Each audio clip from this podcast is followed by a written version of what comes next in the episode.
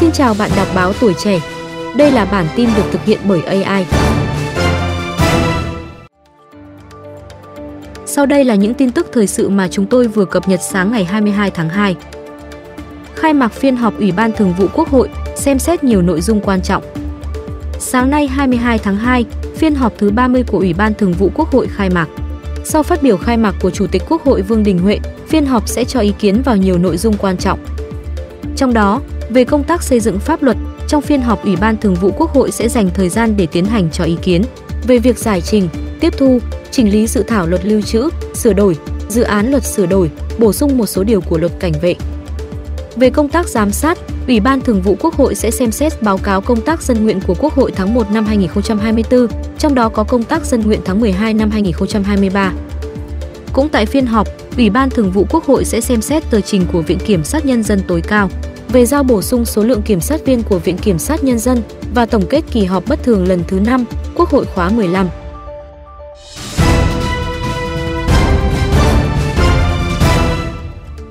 Việt Nam cung cấp hạt tiêu lớn thứ hai tại Trung Quốc. Tin tức từ Cục xuất nhập khẩu, Bộ Công Thương, ước tính xuất khẩu hạt tiêu của Việt Nam trong tháng 1 năm 2024 đạt 20.000 tấn, trị giá 79 triệu đô la Mỹ, giảm 1,4% về lượng nhưng tăng 1,9% về trị giá so với tháng 12 năm 2023. So với tháng 1 năm 2023 tăng 60,2% về lượng và tăng 83,9% về trị giá. Giá xuất khẩu bình quân hạt tiêu của Việt Nam trong tháng 1 năm 2024 ước đạt mức 3.953 USD tấn, tăng 3,4% so với tháng 12 năm 2023 và tăng 14,8% so với tháng 1 năm 2023.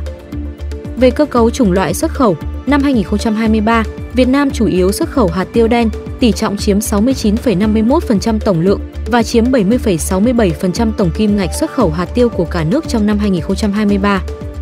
Do đó, tăng trưởng xuất khẩu hạt tiêu đen đã tác động tích cực lên toàn ngành. Năm 2023, Việt Nam xuất khẩu hạt tiêu đen sang hơn 100 quốc gia và vùng lãnh thổ trên thế giới. Trong đó, các thị trường xuất khẩu truyền thống gồm Trung Quốc, Mỹ, Ấn Độ. Hiện, Việt Nam là nguồn cung hạt tiêu lớn thứ hai cho Trung Quốc trong năm 2023. Thị phần hạt tiêu của Việt Nam trong tổng lượng nhập khẩu của Trung Quốc tăng từ 32,39% trong năm 2022 lên 36,57% trong năm 2023.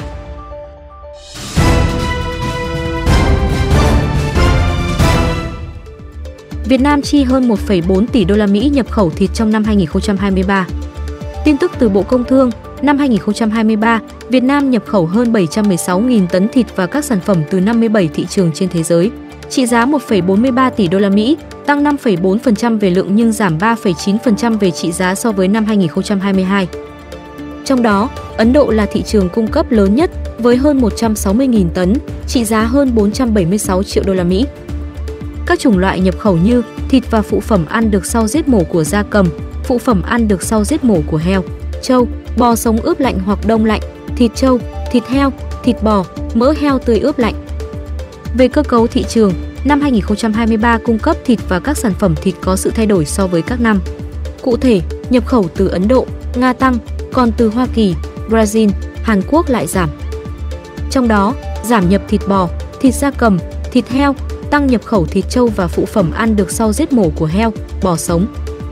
Nổi trội nhất là nhập hơn 112.000 tấn thịt heo tươi ướp lạnh từ 30 thị trường, đặc biệt từ Nga 40,67%, trị giá hơn 279 triệu đô la Mỹ.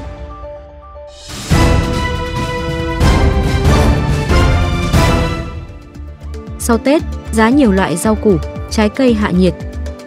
Tin tức từ chợ đầu mối nông sản thực phẩm Hóc Môn, Thủ Đức, thành phố Hồ Chí Minh, giá bán nhiều loại rau, củ, trái cây tại chợ hiện đã giảm khoảng 20 đến 50% so với cao điểm trước và trong Tết Giáp Thìn và dần về mức ổn định ngày thường.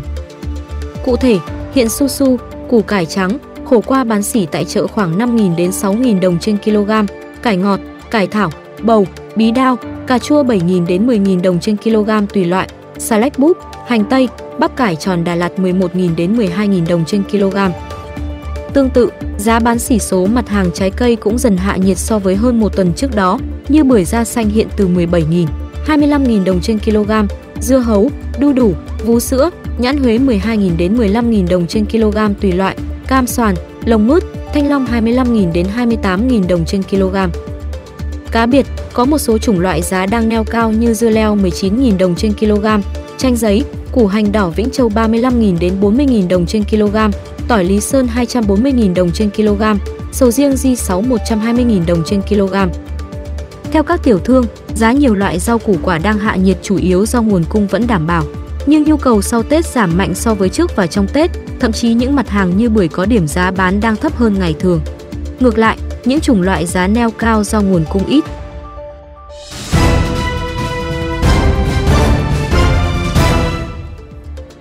Bảo vệ nông dân trước nông sản Ukraine các nước thành viên Liên minh châu Âu, EU ủng hộ nỗ lực của Bruxelles nhằm ngăn chặn hàng nông sản nhập khẩu giá rẻ của Ukraine tràn ngập thị trường trong bối cảnh nông dân các nước biểu tình mạnh mẽ.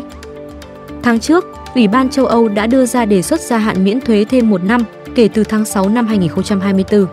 Cơ quan này cũng kêu gọi các biện pháp bảo vệ để ngăn chặn việc nhập khẩu, làm giảm giá gây thiệt hại cho chính nông dân châu Âu. Đề xuất đưa ra hành động khắc phục nhanh chóng.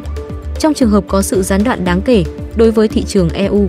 Trong đó, đối với những sản phẩm nhạy cảm nhất như da cầm, trứng và đường sẽ cần một phanh khẩn cấp để ngăn chặn lượng nhập khẩu trong tương lai tăng vượt quá mức trung bình của năm 2022 và 2023. Hãng tin AFP dẫn lời nhà ngoại giao châu Âu cho biết đề xuất này được ủng hộ rộng rãi.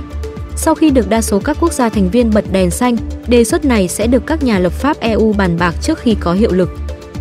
Trong khi đó, Thứ trưởng Nông nghiệp Ba Lan Michan Kolosijczak cho biết nước này đang kêu gọi áp hạn ngạch với nông sản Ukraine xuất sang EU. Ông Kolosijczak khẳng định ngũ cốc Ukraine không còn ở Ba Lan, nhưng đang ép nông sản Ba Lan ra khỏi thị trường các quốc gia thành viên EU khác. Quý vị vừa nghe bản tin sáng của báo Tuổi Trẻ.